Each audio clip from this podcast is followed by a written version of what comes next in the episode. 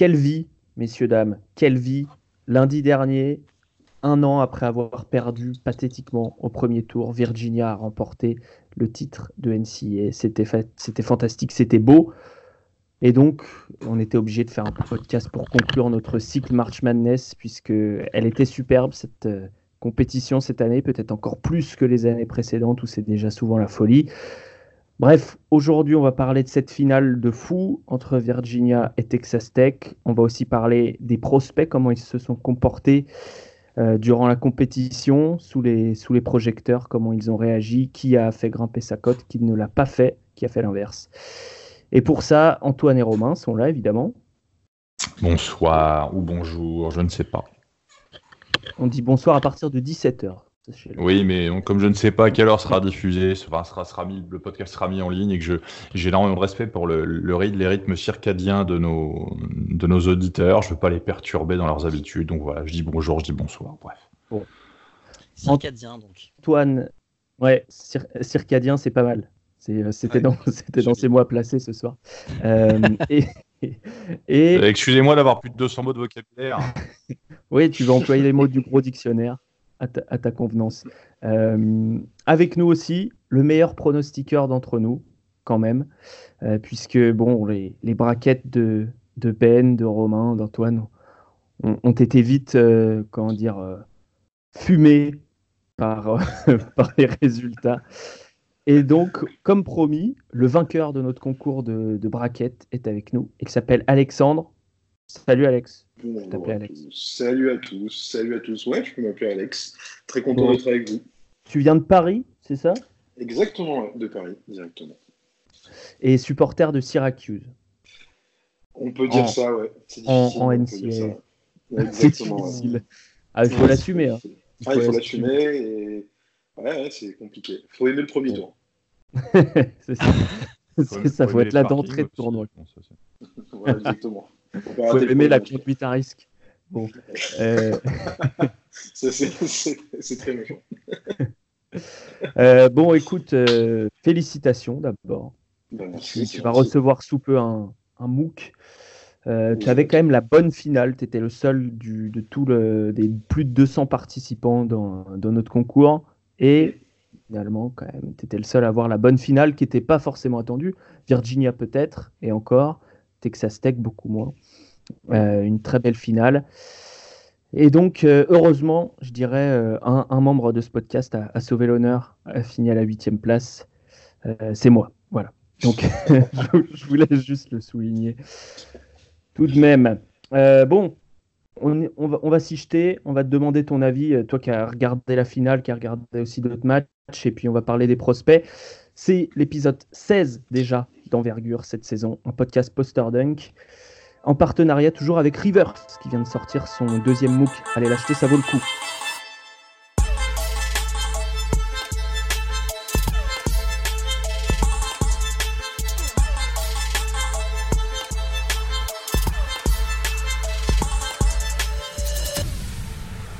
Bon, Alex, on va commencer avec toi. Cette finale, yes. Qu'est-ce que tu as... Peut-être ce tournoi en général, mais on peut commencer quand même par la finale Virginia-Texas Tech. Qu'est-ce que tu as retenu ? Scénario incroyable. Scénario incroyable, ouais. C'était vachement disputé avec une intensité comme il y a toujours dans les finales de la March Madness, donc c'était cool, j'ai vraiment été servi pour le coup, je voulais de voir de l'intensité, je l'ai regardé avec un pote qui suit pas du tout la NCAA, qui est plutôt NBA un peu, et je lui ai fait découvrir ça grâce à cette finale, et il a vraiment pris goût, il a compris un peu mon engouement pour ce tournoi et pour ce sport en règle générale, hein. Et non, très, très, vraiment pas déçu du tout de la rencontre. Mais on va revenir, je pense, en détail. Mais voilà, non, vraiment pas déçu pour le coup. Plutôt un gros match. Ton homme du match. Bah, je pense que c'est, allez, comme pour tout le monde, je me dirais Kyle Guy quand même, qui a été super. J'ai trouvé super bon dans les choix qu'il a fait. Au shoot, il a été plutôt excellent aussi. Je sais qu'il y en a beaucoup qui retiendraient De'Andre Hunter, mais plutôt Kyle Guy, moi de mon côté. Il fait un gros match et je pense que Virginia lui doit beaucoup sur cette finale, quoi. C'est ça, l'arrière de Virginia qui déjà en demi-finale met 3 lancers pour passer devant. Non, c'est pas en demi-finale, pardon. C'est contre Purdue. Je dis n'importe quoi. Bref. Si, c'est en demi-finale contre Auburn. C'est contre Auburn. Je confonds. Tous les matchs de Virginia ont été serrés. Enfin, en tout cas, les trois derniers. Contre Auburn, ils mettent en demi-finale. Ils sont à -2. Il a 3 lancés sur le buzzer. Il met les 3. Voilà. Grossi attributi, comme dirait Ricardo, qui devrait être. Exactement. Antoine, toi, ton homme du match, peut-être plus De'Andre Hunter, comme disait Alex. Ouais. De'Andre Hunter, il m'a tué sur ce match. Il m'a tué. Parce que la défense qu'il a produit contre Jarrett Culver est vraiment incroyable, quoi. Culver, qui est quand même un mec, on va dire, du top 8, top 10, on va dire, de cette draft, numéro 7 eu toutes les misères du monde à s'en dépatouiller, quoi. Il a fallu qu'il sorte des moves de ouf à la fin de la partie pour pouvoir espérer scorer son premier panier, quoi. Et, c'était quasiment une défense, quand tu regardais Virginia défendre, il y en avait 4 qui défendaient en équipe, qui compensaient, qui aidaient bien. Virginia se défend toujours bien. Et t'avais une star au milieu, De'Andre Hunter, qui est vraiment, mais c'était incroyable. Et ça, c'est un skill en NBA, ça translate directement, quoi. Donc j'ai vraiment adoré. En plus, il a planté d'énormes 3 points. Il a planté un clutch. 3 points à je sais pas, genre 20-30 secondes de la fin. 10 secondes. Ouais, c'est 10 secondes. Voilà. Il était un peu tard à cette heure-là, j'étais dans mon lit avec mon téléphone en train de regarder, j'en pouvais plus, j'étais là, putain, allez, finissez cette partie, je vais dormir. Voilà, sur le côté un peu plus prospect, c'est sûr que Kyle Guy, il a des grosses coustounettes, mais j'ai beaucoup aimé le prospect Hunter sur ce match. Grosse défense, effectivement, face à Jarrett Culver qui finit à, je sais plus, 6 sur 21 au tir, quelque chose comme ça, donc pas forcément très efficace, dû notamment à la grosse défense de Hunter. Il a défendu sur lui surtout dans le clutch, hein, c'est-à-dire, on va dire, les 10 dernières minutes et la prolongation. Avant, ça switchait, parfois, du côté de la défense de Virginia. Romain, Hunter, il avait un peu perdu des points. On en avait parlé dans le dernier podcast par rapport à sa défense face à Carson Edwards de Purdue. Là, est-ce que toi, tu as été plus convaincu par ce que tu as vu côté défensif ? Il avait perdu des points, pas seulement sur la défense face à Carson Edwards, mais par le fait que il avait été sanctionné très rapidement, et puis en difficulté sur ses duels, pas très inspiré, parce qu'inhibé par les fautes et compagnie. Donc, j'étais pas resté sur une belle impression. Après, inévitablement, quand on est capable de sortir de sa boîte au meilleur moment sur une finale nationale, dans un contexte comme celui-ci, on peut effectivement dissiper quelques doutes. Je pense que c'est quelque chose qui a un petit peu balancé les choses.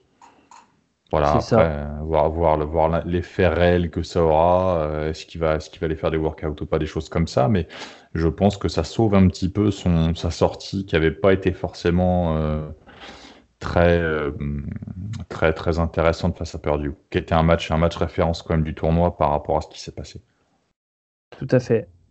Et il avait eu des problèmes. Alors, c'est pas du tout le même genre de joueur, hein. Carson Edwards, Jarrett Culver, ça va plus ressembler aux joueurs auxquels De'Andre Hunter sera assigné en NBA, puisque c'est un poste 2-3, on va dire, et Hunter, c'est un 3-4. Donc voilà, on va lui demander de défendre sur les ailes adverses en premier lieu. Après, évidemment, parfois, ça switch, etc. Mais effectivement, De'Andre Hunter, très costaud sur ce match. Antoine l'a dit, clutch. Non seulement à la fin du match pour arracher la prolongation, puisque le match allait en prolongation. Ils étaient à -3, pénétration de Ty Jerome. Ty Jerome qui a été fantastique, je trouve, offensivement, qui a la lucidité de voir Hunter dans le corner pour lui faire la passe. Défense un peu passive de Texas Tech pour ce coup. Et Hunter est tout seul dans le corner, il met 3 points. Prolongation. Et en prolongation, c'est lui qui met un nouveau 3 points quasiment au même endroit pour passer devant. Et là, c'est à partir de ce moment-là, Texas Tech n'est plus jamais revenu. C'était eux qui avaient inscrit le premier panier de la prolongation. Et finalement, à ce moment-là, Virginia passe devant et c'était terminé. Côté Tech, justement, Jarrett Culver qui a eu des difficultés, qui a quand même été là dans le clutch un petit peu, Alex, qui s'est un peu rattrapé sur la fin de match. Ouais, exactement. On va dire qu'il fait un 5 sur 22 au shoot, c'est pas terrible. 0 sur 6 à 3 points, c'est pas terrible non plus, c'est même dégueulasse. Mais effectivement, sur la fin, il a quand même sorti un petit peu la tête de l'eau et a permis quand même à Texas Tech de rester dedans. Mais globalement déçu, moi, par la prestation de Jarrett Culver. Je sais pas si vous êtes d'accord aussi, mais Hunter l'a vraiment trop bien muselé pour qu'il puisse s'exprimer. Il finit même avec 3 pertes de balles. C'est pas le Culver qu'on connaît, pas aussi tranchant et incisif qu'on connaît. Et je l'ai vu vraiment en difficulté. C'était intéressant à voir parce qu'il a souvent été assez à l'aise, pas trop mis en difficulté. Là, vraiment, devant la grosse adversité que lui a mis Hunter, c'était intéressant de voir ça en fait. Même pour l'échelon supérieur, je pense que c'est hyper intéressant. C'est ça. Romain, un mec qui a comme ça du mal à jouer son duel face à un défenseur qui sera un bon défenseur NBA, De'Andre Hunter, qui n'est pas non plus... c'est pas Paul George, sans lui faire injure. Est-ce que ça peut être quelque chose qui freine un peu les scouts? On voyait Culver monter dans les mocks. Nous, on l'avait dit lors de notre podcast, ça ne va pas être un joueur qui va porter une attaque à lui tout seul. Non, mais après, on parle de joueurs là, qui vont être sur un tiers différent du très très haut du panier. Et on sait que c'est une draft qui a ça de particulier, c'est que le top 3, il est fixé. Après, il faut voir l'ordre. Et puis derrière, il ne va pas y avoir de... on va dire de logique ou de choses rationnelles, on va pouvoir passer de 4 à 12 très très facilement.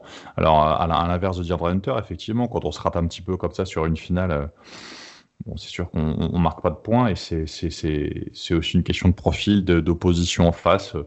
Moi, j'ai un peu de mal à situer le garçon après tout ça. Comme j'ai un peu de mal à situer De'Andre Hunter avec le côté un peu up and down, comme on y viendra tout à l'heure, j'ai du mal à situer aussi RJ Barrett avec le côté up and down qu'il a pu avoir sur l'année, quoi. Mmh. Oui, c'est ça. Il y a comme beaucoup de prospects dans ces drafts quand même. Il y a du lard et du cochon, comme dirait l'autre. Vas-y Antoine. Il faut rappeler que depuis le Sweet 16, je vais me baser juste là-dessus, Jarrett Culver est à peu près 30-31% au total en field goal percentage et il y a à peu près 14% à 3 points. Il a 3 sur 22 à 3 points. Après, c'est lui qui prend les shoots casse-croûte en fin de possession. Donc... Sachant qu'en plus,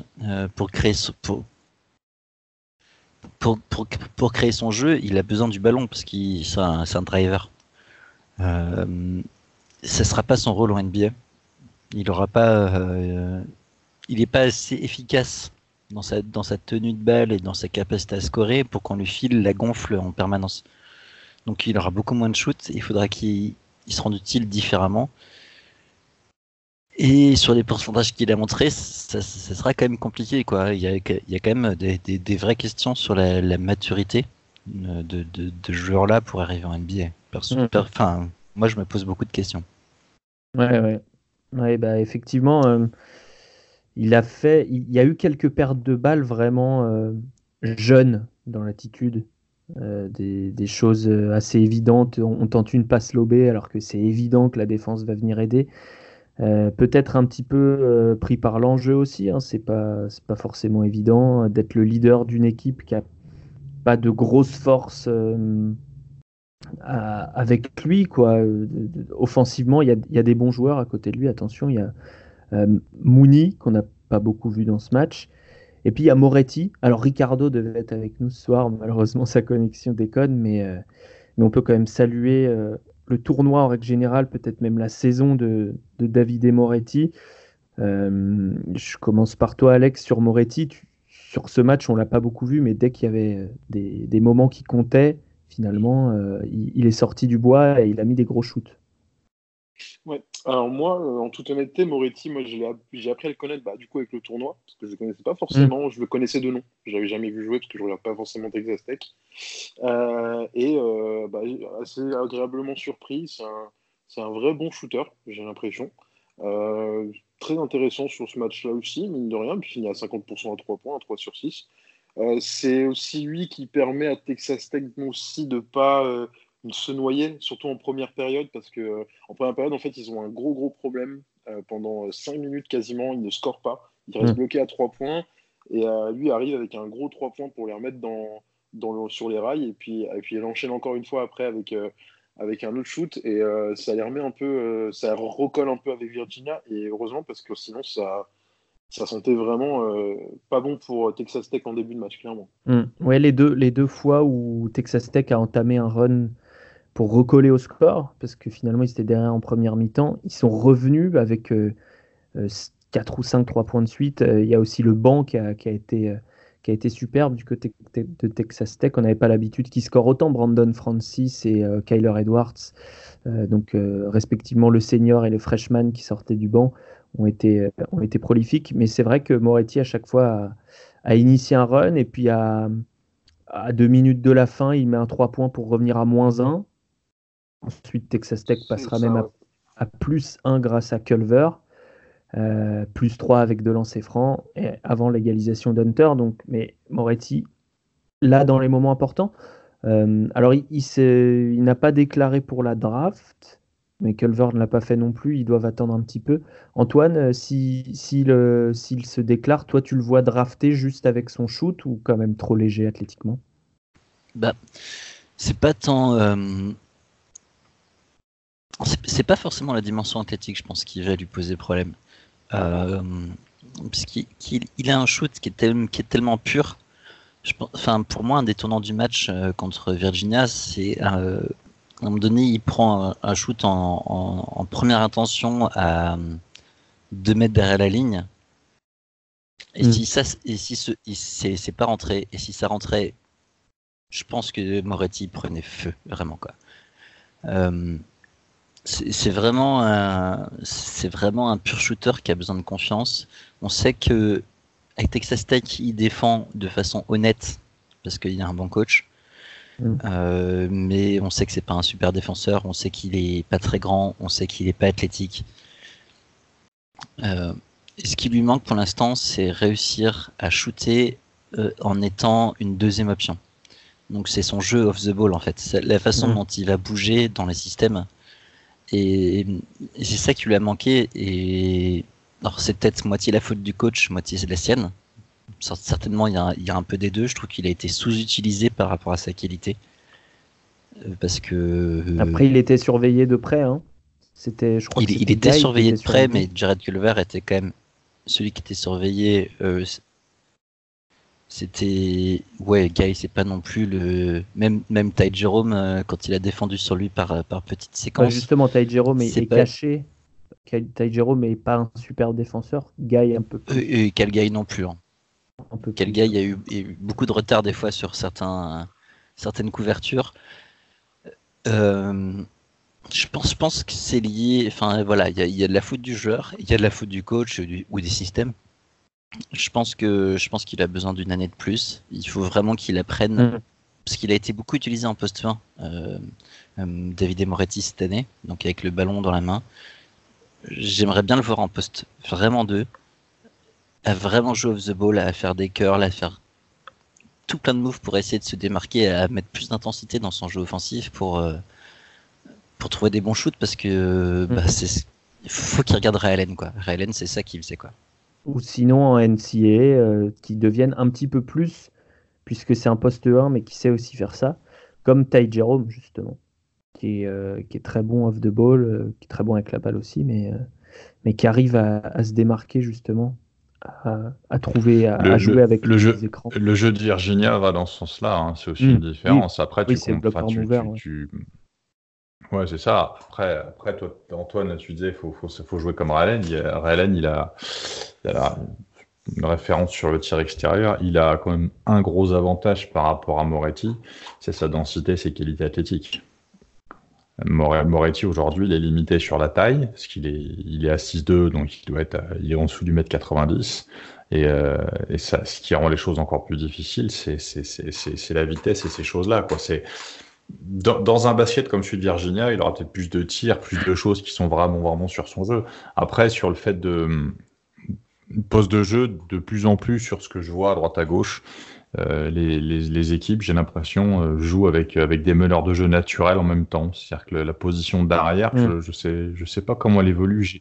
J'ai vu peu d'Euroleague cette année pour avoir le point de comparatif de l'Euroleague, mais que ce soit en NBA, que ce soit en Pro A chez nous, que ce soit au niveau universitaire, je trouve que de plus en plus on joue avec des vrais meneurs de jeu ensemble associés sur le terrain. Donc la question de l'arrière, je sais pas jusqu'à quelle mesure elle se pose. Là, pour moi, c'est vraiment plus question de taille et puis question de vitesse et d'athléticité naturelle. Ce sera, je pense, une limite. Après, à mon sens, le garçon, il a une qualité depuis toujours, et c'est comme ça qu'il l'identifiait. Moi, je l'avais joué sur un championnat d'Europe en 2016. Enfin, je l'avais vu en direct parce que j'étais avec l'équipe de France à ce moment-là en 2016 à Helsinki.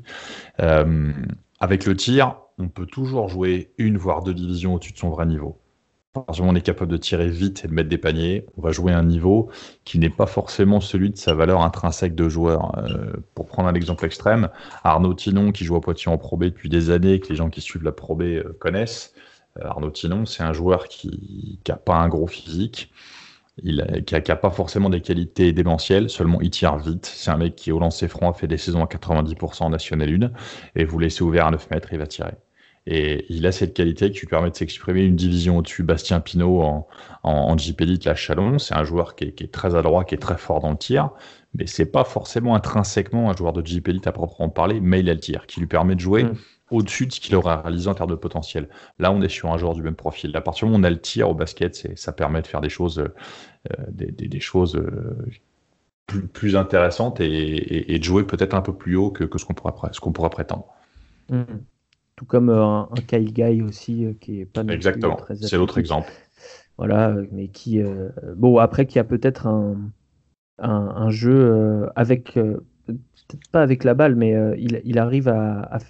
on l'a vu, par exemple, en finale, faire un step back. Il y a des appuis qui sont déjà très...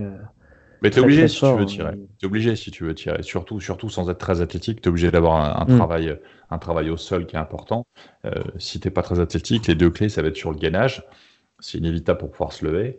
Et puis justement après, ce que tu vas pouvoir faire en travail d'appui. Après, les droitiers, très très très souvent, quand ça part sur la main gauche, c'est très souvent maintenant aujourd'hui pour du step back, pour se créer des ouvertures. On a un grand spécialiste de ça qui a joué en France pendant des années, c'était Angelo Tsagarakis. Angelo, quand il partait sur la main gauche, je savais que 9 fois sur 10 c'était step back. Voilà. On notera la magnifique performance de Oregon State d'ailleurs cette année. Petite pensée à Angelo, quoi. S'il nous écoute, je te laisserai te débrouiller avec lui. Oregon State qui n'était pas qualifié pour ce tournoi final. Qui a fait ce qu'ils ont pu. Dans la Pac-12. J'aimerais qu'on parle de Ty Jerome avant de parler des autres prospects, parce que je suis très partagé, parce qu'il m'a franchement fait rêver sur le Final Four, sur le tournoi en général. Un contrôle incroyable, vraiment. Il n'a jamais paniqué. C'était d'ailleurs Texas Tech allait trapper sur qui est Clarke quand qui est Clarke montait la balle. Par contre, sur Ty Jerome, ils ont vite compris que c'était peine perdue puisque le gars est trop grand pour il voit le jeu, il voit les trappes arriver, il voit où il veut faire la passe, il sait où il veut aller, il a le handle pour aller là où il veut aller. Et alors il n'a pas eu la réussite au tir la plus impressionnante sur cette finale, parce que c'est lui souvent qui avait le ballon en fin de possession quand finalement ça n'avait rien donné et qu'il fallait prendre un tir en sortie de dribble un peu casse-croûte. Mais Ty Jerome a, pour moi, fait une finale exemplaire. En témoigne la passe pour De'Andre Hunter dans le corner. Et j'arrive pas à lui donner ou pas un avenir en NBA. Alors je commence par Antoine, on va faire le tour. Mais Antoine, Ty Jerome, qu'est-ce que t'en penses? Moi, je trouve très trop faible défensivement, mais j'adore. Je pense que beaucoup de gens adorent. Je pense qu'il y a beaucoup de scouts et d'équipes NBA qui voient un meneur qui fait 6 pieds 5 et qui a un ratio assist-turnover hallucinant. Et qui n'est pas un vrai meneur en plus, c'est un poste 1-2, des fois il joue poste 2, des fois il joue poste 1. Donc Donc voilà, c'est quelqu'un de très propre, de 1 dans le jeu. C'est quelqu'un qui a un très bon shoot. C'est quelqu'un qui est en constante progression. Et d'ailleurs, vous connaissez sa ville de naissance ? C'est un copain à Romain. Il est à Vierzon, non ? Il est né à New Rochelle. Ah. Eh oui, mais voilà, c'est ça, les gars. Pas de hasard. Quelle école. Ville qui a été fondée par des colons rochelais, d'où son nom, hein, je le précise. Oui, voilà, un petit peu d'histoire, mais pas de nom. Voilà. Bon, bref, tout ça mis à part, c'est vrai qu'il y a un souci avec sa défense qui pose un peu question. Il y a des retards, notamment sur les aides. Il y a pas mal de. Franchement, ça fait chier parce que j'aime beaucoup. Ouais. Oui, même la mobilité latérale, moi, ça m'embête un peu. À un moment, il se fait déborder par Moretti, qui est quand même pas le joueur le plus rapide du monde. Hein. Mais, ouais. Et il n'a pas le physique pour repasser devant en plus. Donc c'est compliqué. C'est un petit peu compliqué. Alex, j'imagine tu es fan de Syracuse, tu as dû regarder pas mal de matchs de la conférence ACC. Est-ce que tu as vu jouer Jérôme pas mal de fois ? Ouais, j'ai eu cette chance de voir Ty Jerome. Plusieurs choses concernant ce gars. Première chose, déjà, je pense que si on parle de l'échelon supérieur, 5 secondes, je pense qu'il va bénéficier du fait qu'il y ait très peu de meneurs dans ce premier tour et dans cette draft en règle générale de bonne qualité. Et je pense que il symbolise tout ce qui a manqué en fait à Texas Tech dans le match, c'est de la création. Il a amené de la création, notamment avec Kyle Guy. On voit qu'ils ont une vraie relation tous les deux, avec De'Andre Hunter, avec la passe dont tu parlais tout à l'heure. Mais moi, je suis assez surpris par ce joueur. Je l'attendais pas forcément. Et au final, petit à petit, il commence à vraiment me plaire. Je trouve hyper intéressant. Il est plutôt intelligent. Il shoot bien, même si là, en finale, bon, il n'a pas été non plus extraordinaire au shoot. Il a fait quand même le match d'avant contre Auburn, il fait un super match au shoot pour le coup. Et je le trouve hyper complet. Et j'étais assez surpris parce que quand on le voit comme ça aux premiers abords, on se dit que ça doit être un catch and shooter, un shooter et fin quoi. Et au final non, pas du tout. Il est plus que ça. Et je pense que s'il tombe dans un vrai système avec un vrai coach qui sait quoi en faire réellement et le pousser vers le haut, le tirer vers le haut le plus possible, et qui joue vraiment sur ses qualités de création, il y a moyen de faire quelque chose à l'échelon supérieur. Moi, je reste persuadé de ça. Et puis en défense, maintenant, on a l'habitude de cacher les joueurs quand ils sont vraiment mauvais. Donc, je ne me fais pas trop de soucis pour lui, finalement. Donc, à l'échelon supérieur, j'ai hâte de le voir. Ça peut être intéressant. Ok, d'accord. Bah, c'est vrai que c'est un joueur intéressant au niveau de l'intelligence de jeu, comme tu disais. Et puis en défense, il arrive aussi un petit peu à masquer ses faiblesses. Il a des très bonnes mains, il joue les lignes de passe, il a des mains rapides, je crois qu'il a des stats d'interception assez intéressantes, intelligence plus bonne main assez rapide, etc. En revanche, ce que tu disais sur les meneurs, attention, déjà dans cette draft, il n'y en a pas des dizaines, mais il y en a quand même quelques-uns qui sont attendus devant lui, 3 ou 4, c'est vrai que derrière lui, il y en a moins.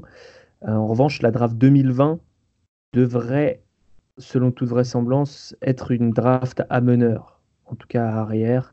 Donc les équipes, si elles voient un petit peu plus loin, elles peuvent se dire on peut attendre l'année.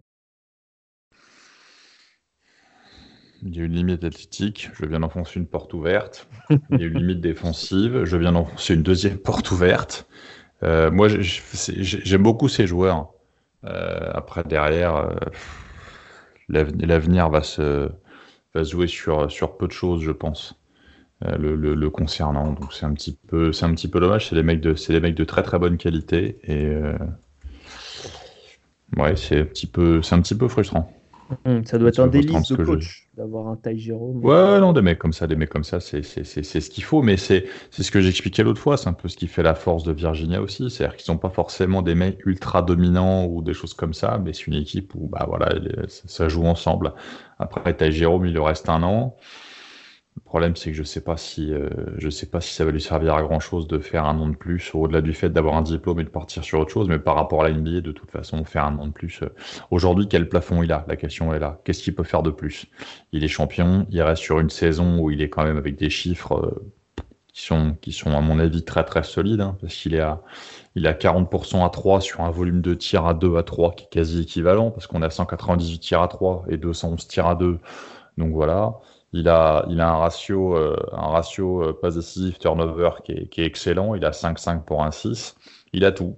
Après, si l'équipe veut tenter le coup pour en faire un joueur à la Reddick ou un profil dans ce genre-là, pourquoi pas? C'est tout mal que je lui souhaite. Mais c'est un vrai joueur de basket. Il y a quelque chose. Il y a quelque chose, effectivement. Et il sera professionnel quelque part. Si ce n'est pas NBA, il sera professionnel ailleurs. À n'en pas douter, on pourra le retrouver sur un club espagnol où il a un basket qui pourrait bien correspondre à nos amis. Ouais. Ou sur le basket espagnol, je pense qu'il collera assez à ce qu'il faut. Ça peut devenir un très bon joueur d'Euroleague. Mais bon, j'espère pour lui qu'il aura un shot plus haut. Après, je ne le vois pas quand même avec la potentialité d'un starter en NBA non plus. Non, c'est clair. Je peux me tromper, mais je pense que il y a des limites. Voilà, de mon côté, il fait pas. Ouais, vas-y, pardon. Non, tu t'es pas exprimé. Alors je te laisse t'exprimer. Vas-y. Exprime. Ah non, c'était pour passer à la suite. C'est pour ça que je te laisse la parole. D'accord.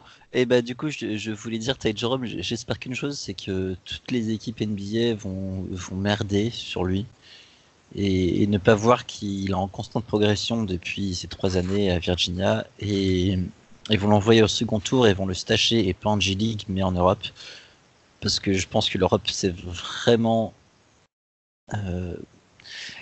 il a un côté Nando de Colo quand même, non? Un petit peu.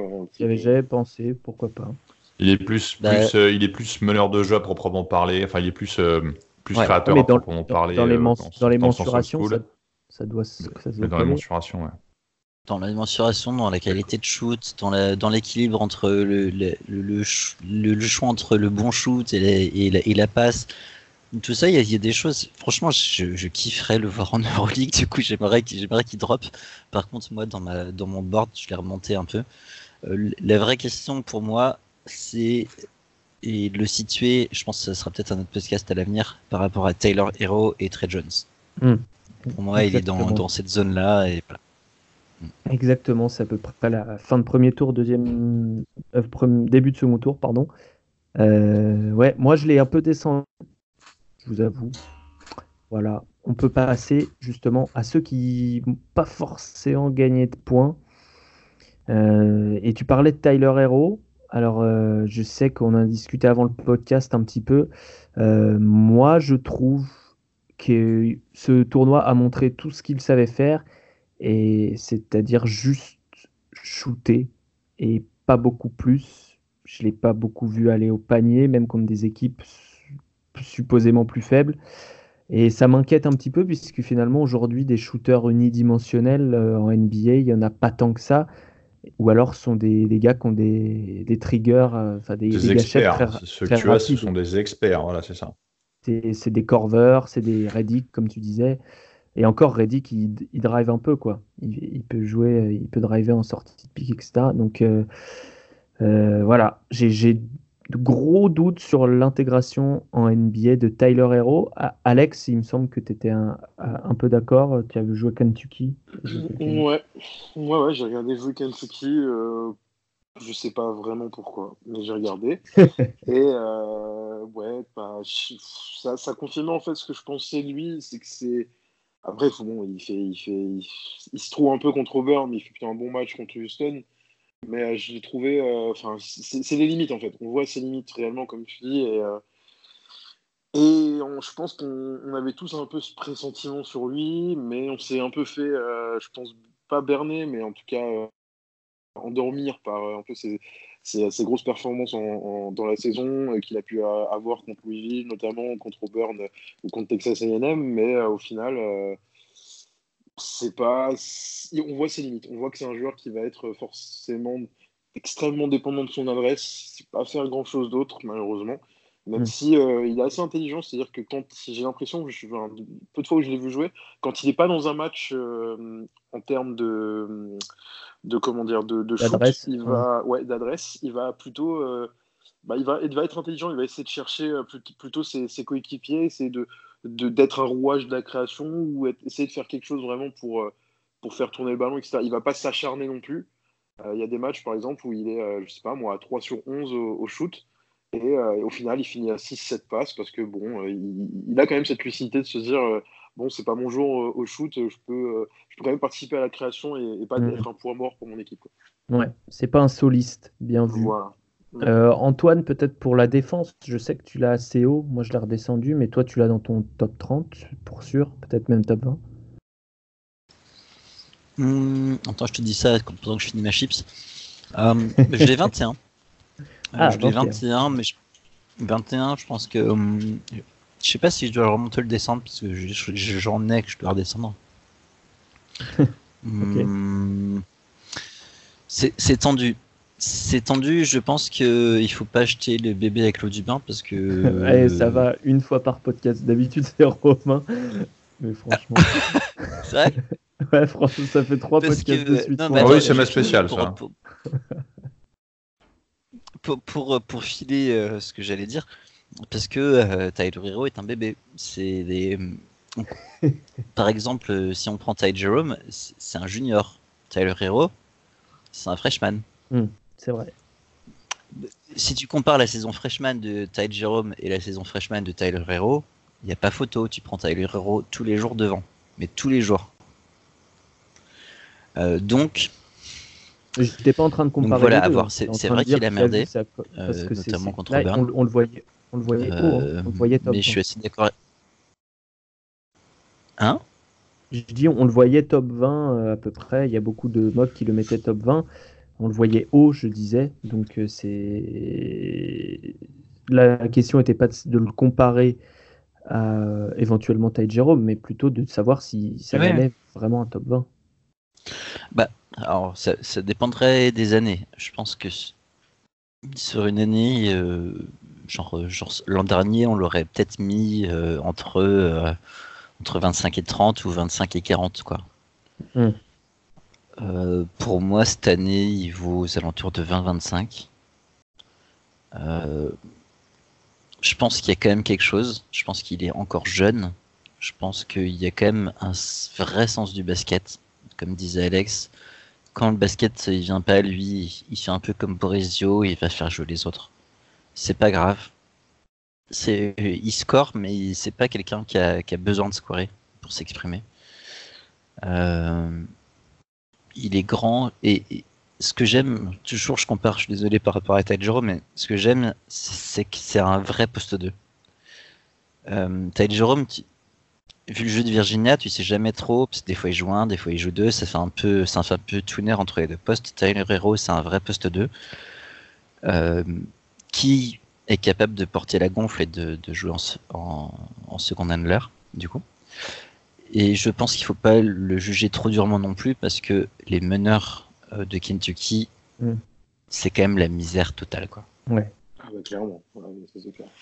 Donc, lui a eu beaucoup d'implications, on va dire, enfin beaucoup de responsabilités pour faire jouer son équipe, alors que c'est pas réellement son poste et c'est pas réellement ce pourquoi il est meilleur. Donc je pense que voilà, faut mitiger.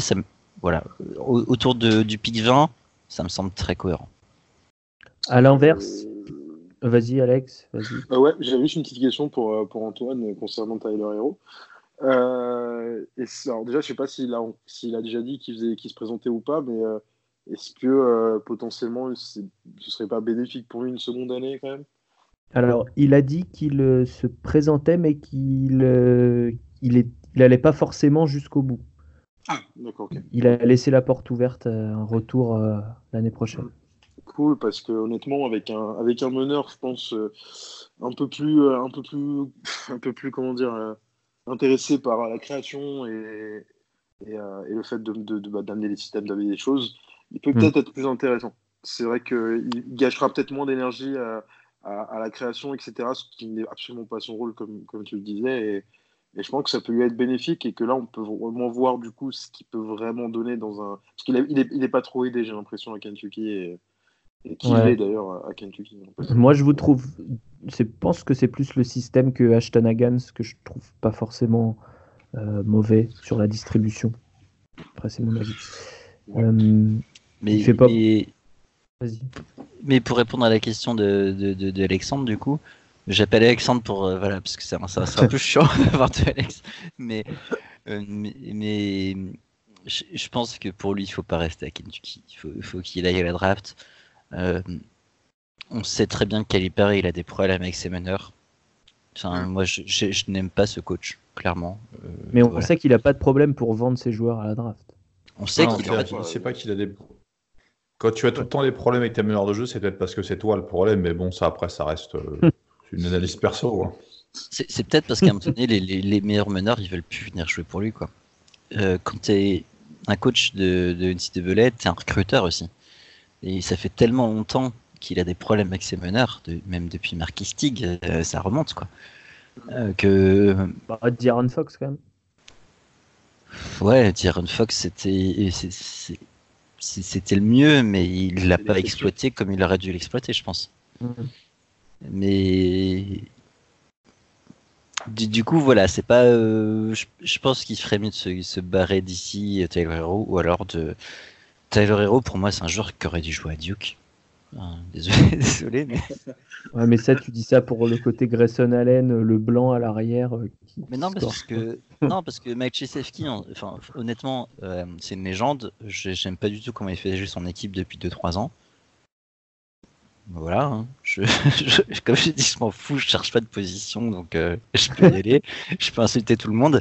J'aime pas du tout le coaching de Duke, mais Krzyzewski sait faire jouer les postes 2, comme il se doit. Et même s'il n'y a pas un poste 1 digne de ce nom, et je pense pas que Calipari en soit capable. Ok. À l'inverse, PJ Washington, son coéquipier, je sais que tu l'as monté encore un peu dans ton big board, Antoine. Moi, j'ai fait pareil. Pour une fois, tu as vu, on est d'accord. C'est rigolo. Et PJ Washington, il montre à tout le monde ce qu'il était censé montrer au lycée, c'est-à-dire... quand il sortait du lycée, pardon. C'est-à-dire que c'est une vraie arme et offensive et défensive. Un joueur long, joueur athlétique, qui sait faire plusieurs choses, qui sait shooter déjà, qui sait jouer au poste, mais qui sait aussi jouer depuis les lignes extérieures, qui sait un peu driver, qui a une très bonne qualité de passe, un peu sous-côté à mon avis, et qui défend fort. Donc, est-ce que tu as des choses à ajouter sur ce que j'ai dit, à corriger ? Et c'est tout à fait ça. Je pense qu'il est très underrated. Ouais. Je pense que ça vient de son année l'année passée où il était un peu fat, il était pas très athlétique, il a pas fait une très bonne année. L'année qu'il a fait là est purement incroyable. Il peut jouer comme un poste 4-5, il va sous le panier, il peut écarter comme un 3-4, il va shooter externe. Je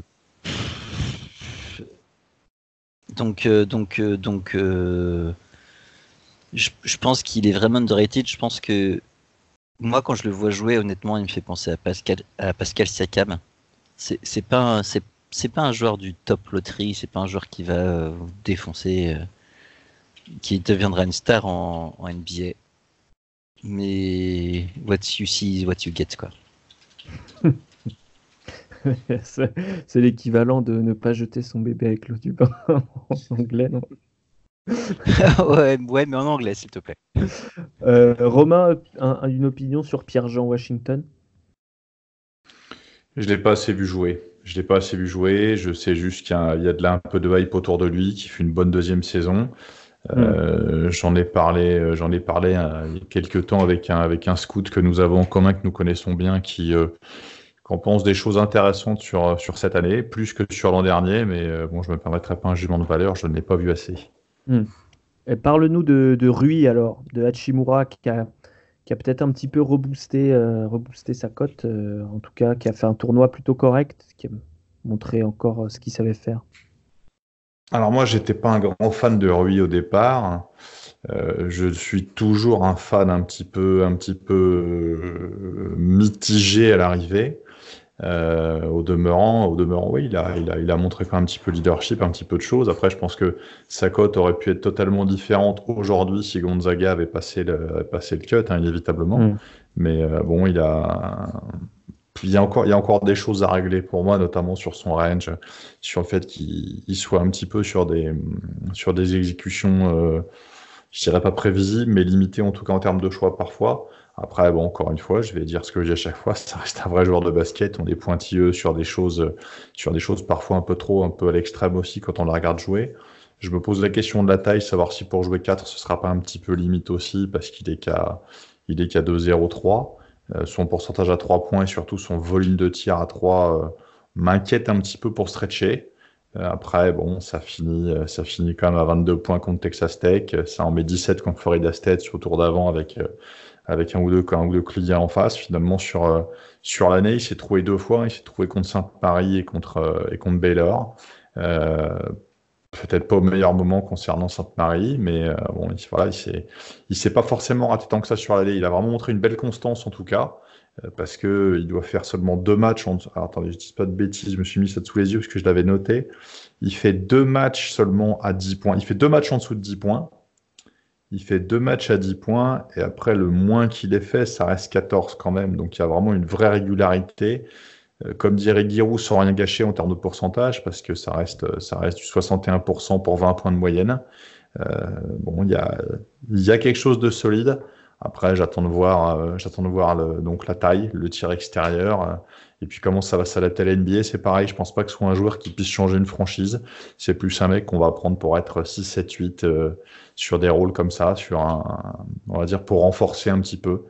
Après, il y a aussi une question inévitable de marché qui va se poser par rapport à l'Asie avec lui. Je pense que ça peut aussi, à un moment donné, dans une stratégie de développement économique, être un joueur qui peut atterrir à tel endroit plutôt que tel autre par rapport à son passeport japonais. Ça peut être quelque chose qui compte aussi. Tout à fait. Le meilleur basketteur japonais de l'histoire, a dit quelqu'un. C'est ça. Après l'éphémère, comment il s'appelle Tabouzé, qui était passé à oui, Phoenix il y a quelques années, bon, pour la déco. Bon, lui, je pense qu'il aura une carrière tout autre et différente. Et bon, c'est un mec qui va pouvoir durer en NBA, mais à condition de résoudre des petits soucis. Le premier, c'est le tir extérieur. Et pour moi, ce serait un no-go si j'étais coach et que j'avais le choix entre lui et un autre capable de stretcher un peu plus. Alex, tu as vu Gonzaga, alors tu les as peut-être pas vus tant que ça sur la saison, puisque bon, ils jouent dans une conférence un peu plus anonyme. Mais sur ce que tu as vu, peut-être un joueur qui t'a surpris en bien et un autre en moins bien sur ce tournoi. Bah, au final, en regardant vraiment, j'ai regardé 2 matchs hein, de Gonzaga seulement dans le tournoi. Hachimura, finalement, ouais, c'est lui que je retiendrai en fait, finalement. Je le trouve intéressant, personnellement. C'est vrai qu'il manque pas mal de range pour le coup. Il va falloir vraiment qu'il apporte du shoot à 3 points dans son jeu s'il veut faire quelque chose d'un peu plus intéressant que d'être dans une rotation NBA. Mais ouais, je le retiendrai, lui, je pense. Dans sa régularité, il est très régulier, je suis très intéressant. Voilà, je pense que c'est ça. Après, il y a des déceptions côté Gonzaga, comme on avait dit juste avant, avec Norvell notamment. Voilà. Je retiendrai Hachimura, ouais, personnellement. Chez Gonzaga. Okay. Ouais. Norvell, effectivement, un peu décevant. Au-delà de l'adresse, c'était compliqué. Prise de décision compliquée. Défense, parfois compliquée. Donc, ça fait beaucoup dans la charrette de Zach. On salue Alex Biggerstaff, qui est un fan du joueur, qui nous a fait vivre la finale sur MC Sport.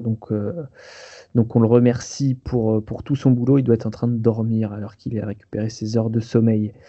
Antoine, je m'y perds. Antoine, Clarke quand même.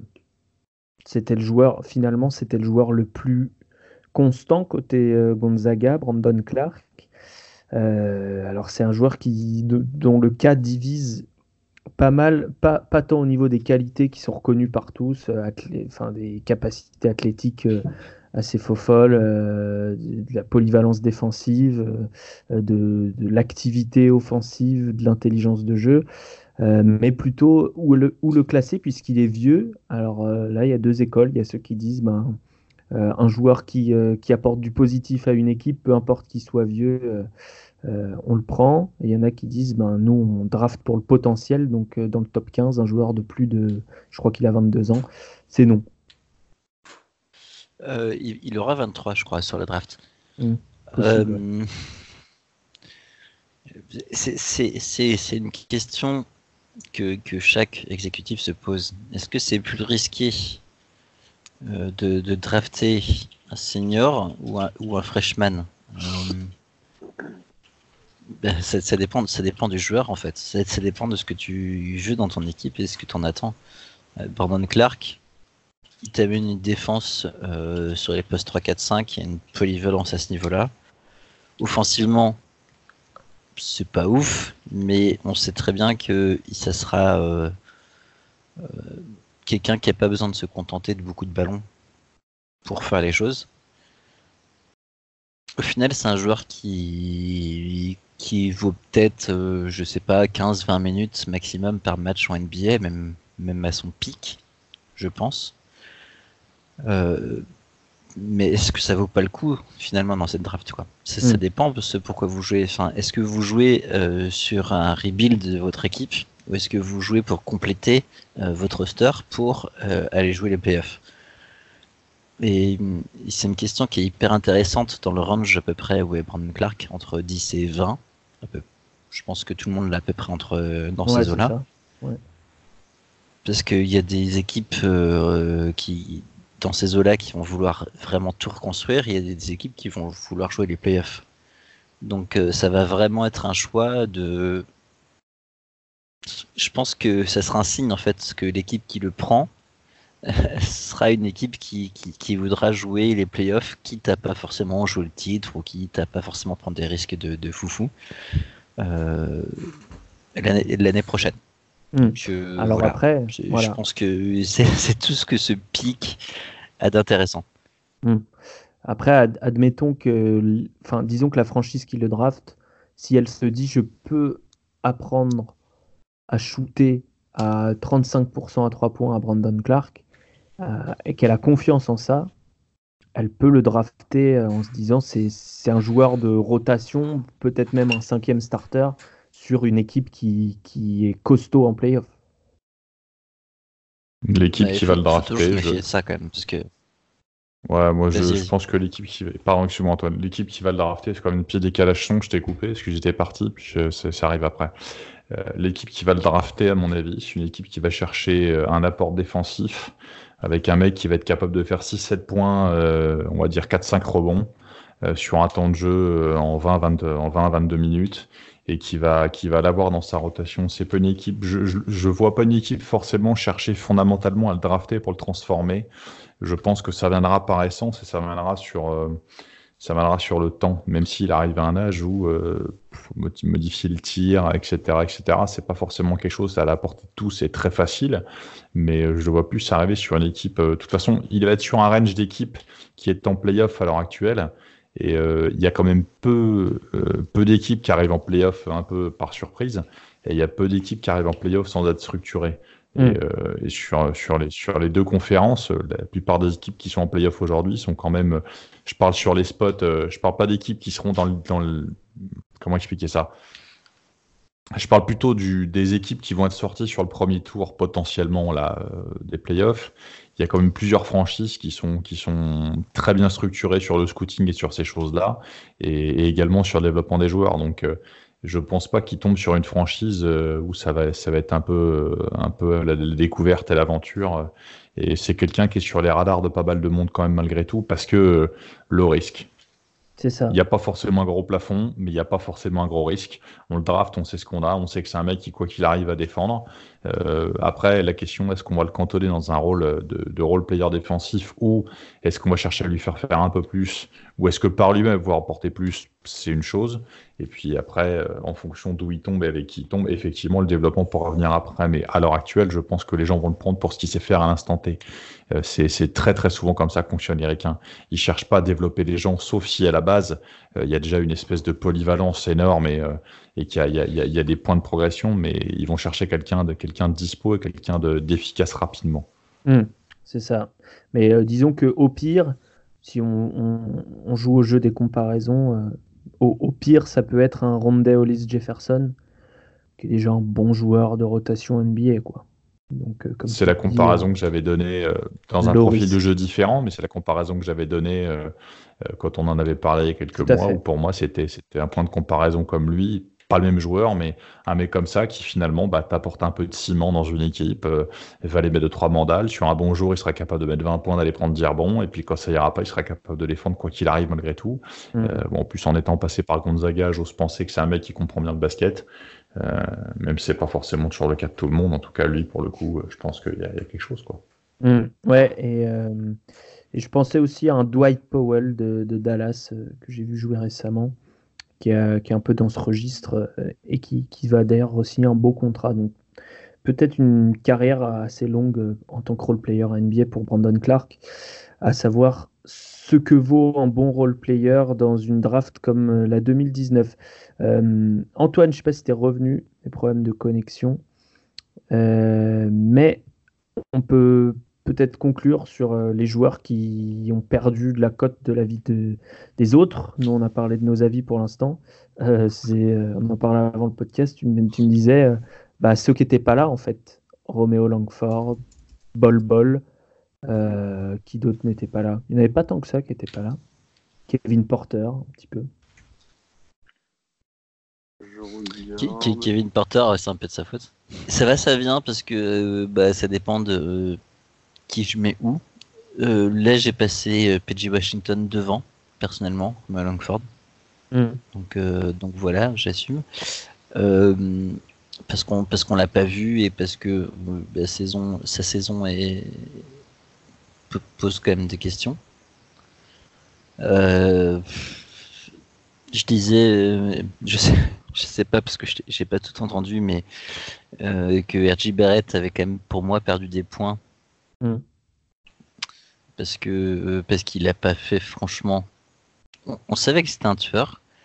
Je pense qu'il y a beaucoup de gens que je vois passer sur Twitter qui réagissent à sa façon de jouer avec Duke, et c'est beaucoup de gens, même très cotés, qui l'ont pas regardé dans le basket FIBA, où il a défoncé absolument tous les Américains l'été dernier, ou il y a 2 ans en l'occurrence, mais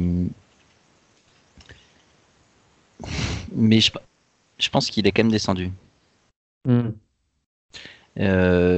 Honnêtement, vu la finale de Hunter et ce qu'il a montré, on va dire, sur sa capacité à step up au bon moment, il y a un vrai match pour moi entre Hunter et Barrett. Pour moi, le match se situe là. Mais voilà, sinon qui... Ouais. Sincèrement, j'étais à 2 doigts de mettre De'Andre Hunter au 3e pick et de redescendre Barrett au 4e. Mais je pense que beaucoup de gens se poseront, parce que les équipes, ils s'en foutent. Nous, on essaie juste de prédire des trucs qui sont un peu stupides. Mais les équipes, elles s'en foutent. Elles prennent les joueurs qui sont dans leur range et elles vont scouter tout le monde. Elles vont voir qui est le meilleur, et sur des 1-0 tout pourri, et sur des interviews psychologiques. Donc pas mal d'éléments qu'on n'aura pas. Je pense qu'il y a vraiment un match quelque part, parce que Hunter shoot mieux que Barrett. Hunter est meilleur en défense que Barrett. Hunter est plus physique que Barrett. Il est plus long. Et il a 2 ans de plus. Au final, la seule chose que Barrett a de mieux qu'Hunter, c'est le handle. Pour moi.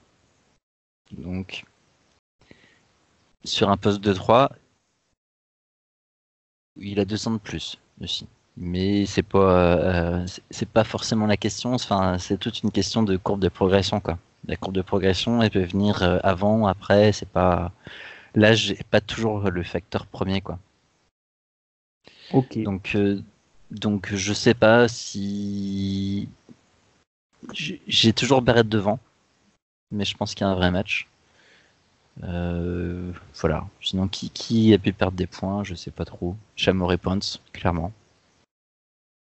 Ouais, tout à fait. Shamorie Ponds, un petit peu avec St. John's qui n'a pas su step up au bon moment. Peut-être on pouvait citer Grant Williams qui a montré ses limites, un peu comme Brandon Clarke.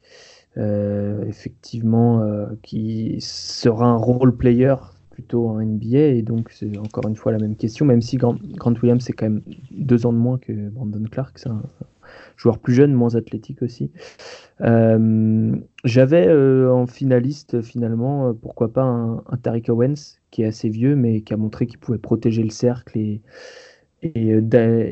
en même temps être un diver comme on dit sur pick and roll. Donc, pardon, excuse-moi. Vas-y. Non, je voulais en parler tout à l'heure justement de Tariq Owens. Je pense que la défaite de Texas Tech est beaucoup impactée par le fait qu'il n'utilise pas hyper bien, je trouve, Tariq Owens. Offensivement, en tout cas, je trouve qu'il ne cherche pas beaucoup à le trouver dans cette finale, en fait. C'est-à-dire qu'ils ont très peu essayé de le trouver, alors que ça aurait pu être peut-être un facteur intéressant à l'intérieur, et c'est dommage. Je pense que ça aurait pu jouer, et j'aime beaucoup ce joueur. J'ai trouvé, c'est un des joueurs qui m'a le plus fait kiffer sur les derniers matchs que j'ai pu voir et tout, son énergie et tout. J'aime beaucoup ce gars. Je sais pas s'il est dans les mocks, je sais pas s'il est prévu quelque part ou quoi, mais très intéressant, j'aime bien. Non, il était pas trop dans les mocks, mais parce qu'il est vieux notamment, mais et effectivement il fait un bon tournoi, super contreur. Après il l'utilise pas beaucoup. Premièrement, parce que Virginia a une couverture de pick and roll exemplaire. Deuxièmement, parce qu'il se blesse aussi en demi-finale. Alors, il revient, il joue en finale, mais je ne pense pas qu'il était à 100%. Et du coup, Tariq Owens, il a eu des problèmes de fautes en plus en finale. Il est sorti pour 5 fautes assez tôt dans le match, je pense, à 5-6 minutes de la fin. Donc pas évident. Est-ce que tu as sur le tournoi en entier, si on élargit, est-ce que tu as un joueur qui est annoncé un peu dans les mock drafts à droite à gauche que tu peux voir, qui t'a vraiment plu, t'a vraiment botté un peu? Ouais, je pense comme un peu tout le monde, Carson Edwards, même si je sais pas trop si ce sera un first round ou pas au final, parce que moi je le vois un peu, je le vois pas mal dans les mock drafts dans son second tour, donc assez étonnant vu ce qu'il a donné, c'est plutôt pas mal. Sinon, PJ Washington, comme on l'a dit tout à l'heure, je l'ai bien aimé aussi. Kobe White, je l'ai trouvé plutôt bon, même si sur le dernier match il n'est pas extraordinaire, je l'ai trouvé plutôt bon aussi dans le tournoi. Aucun joueur de Syracuse, clairement, ça c'est acté. Tyus Battle n'a pas le niveau pour toi? Alors Tyus Battle n'a pas le niveau. Tyus Battle c'est Malachi Richardson 2.0 uniquement. Donc ça va faire la même trajectoire, ça va être la même chose. Je pense que le seul prospect qu'on a intéressant, c'est peut-être O'Shea Brissett, et encore c'est pas ça. Donc non, faut pas compter sur nous pour les prochaines années. Non, sinon voilà, j'ai dit un peu les noms que je trouve qui étaient sortis un peu du lot, que j'avais aimé regarder, ouais, clairement. Intéressant d'avoir l'avis d'un fan de Syracuse sur Thaïs Battle. Romain, est-ce que tu as des noms qui te viennent comme ça, en plus, en moins, en égal, de gens que tu as vus dans ce tournoi-là? No, bref, moi j'ai quand même surtout vu des Français, des Européens, globalement, sur la saison, donc je vais pas apporter grand-chose. Non, j'ai pas d'idée plus que ça. Voilà, bon, vis-à-vis de la perte de Carson Edwards, j'espère quand même qu'il aura droit au moins à un tour d'essai, même si bon, ce sera difficile par rapport à la taille, par rapport à plein de choses. Après, de toute façon, non, je pense qu'il y aura quelques Européens à suivre aussi, mais on en reparlera un peu plus tard de ça. Tout à fait, superbe transition. Quel consultant. Il y a eu 5 mois avec Alex Biggerstaff à faire de la télé. Voilà, les fêtes des crises du truc là. C'est fantastique.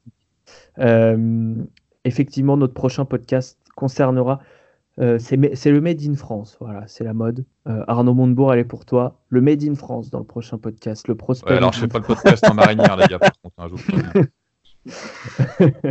Voilà, c'est les prospects français. Donc ceux qui sont draftables cette année, mais aussi les années prochaines. Avant la fin. Oui, parce que si on fait que ce draftable cette année, on va faire 3 minutes d'émission. Ça va pas être forcément très. Voilà, ça va pas être forcément très productif. Voilà, on va faire un point sur tous les noms que vous avez déjà entendus, que vous commencez à entendre. Et ceux que vous n'avez pas encore entendus, peut-être. Et voilà. Et voilà, quel teasing. C'est fantastique. Et avant la fin de l'année, on essaiera de refaire un podcast anglophone avec notre ami Austin Green, qui est à fond sur les prospects européens, puisqu'il y en aura quand même quelques-uns durant cette draft dont on n'a pas beaucoup parlé, auxquels on ne s'est pas forcément beaucoup intéressé pour l'instant, mais qui seront draftés, qui seront peut-être l'année prochaine en NBA, comme l'ami Kuruc a pu l'être cette année.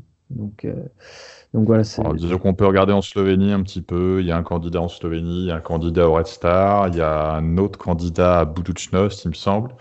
Il y a quelques prospects solides du côté de Vilnius. Il y a quelques joueurs à regarder, on va dire.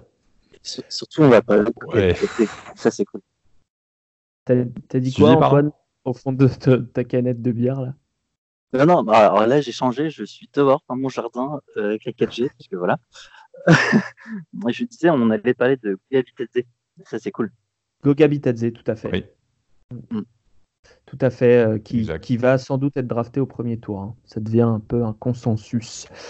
Alex, oui, je te remercie. Ce sera le minimum. Alex, je te remercie d'avoir été avec nous. Merci à vous de m'avoir accueilli. C'était super cool. Et j'espère que la saison prochaine, vous allez prendre encore plus de plaisir à regarder tout ça et à suivre, et surtout à nous faire kiffer sur les podcasts. Ça fait plaisir d'avoir des retours comme ça, et continue à convertir tes amis au basket universitaire. Quel beau sport, c'est ça. Et peut-être pas via Syracuse du coup. Je vais essayer de pas leur enfiler ça. je tiens à souligner quand même la qualité des commentaires d'Alex du coup. Tout à fait. C'est gentil, c'est très gentil. Ça fait plaisir parce que il y a de plus en plus de gens qui suivent la NCAA et c'est super cool. Ouais. On voit que c'est quelqu'un qui regarde les matchs et ça rassure quand même aussi sur le fait que ça soit toi qui ait gagné le concours et pas un mec random qui connaît rien et qui a rempli son bracket au hasard. Donc c'est pas mal. Antoine et Romain, merci beaucoup aussi. À très bientôt pour ce podcast Made in France. Donc. Et on le rappelle, le MOOC numéro 2 de Rivers est chez vos meilleurs libraires. Alors n'hésitez pas à aller le chercher, à aller l'acheter, à le commander. Je sais pas, il y a des packages qui existent sur leur site, sur Basket Session. Faites comme vous voulez, procurez-le vous. Oui, alors à ce sujet, si vous êtes gilet jaune, n'allez pas l'acheter sur les Champs-Élysées demain pour éviter tout problème avec les kiosquiers. N'allez pas chercher Rivers sans gilet jaune demain sur les champs, s'il vous plaît. Voilà, c'est un message. C'est un message. Et on vous retrouve bientôt. Restez branchés, comme on dit. Et puis on vous fait tous des bisous. C'est comme expression. Restez branchés. À l'année prochaine pour la NCAA, et à très bientôt pour les podcasts avant draft. Ciao. Ok, Jack Lang.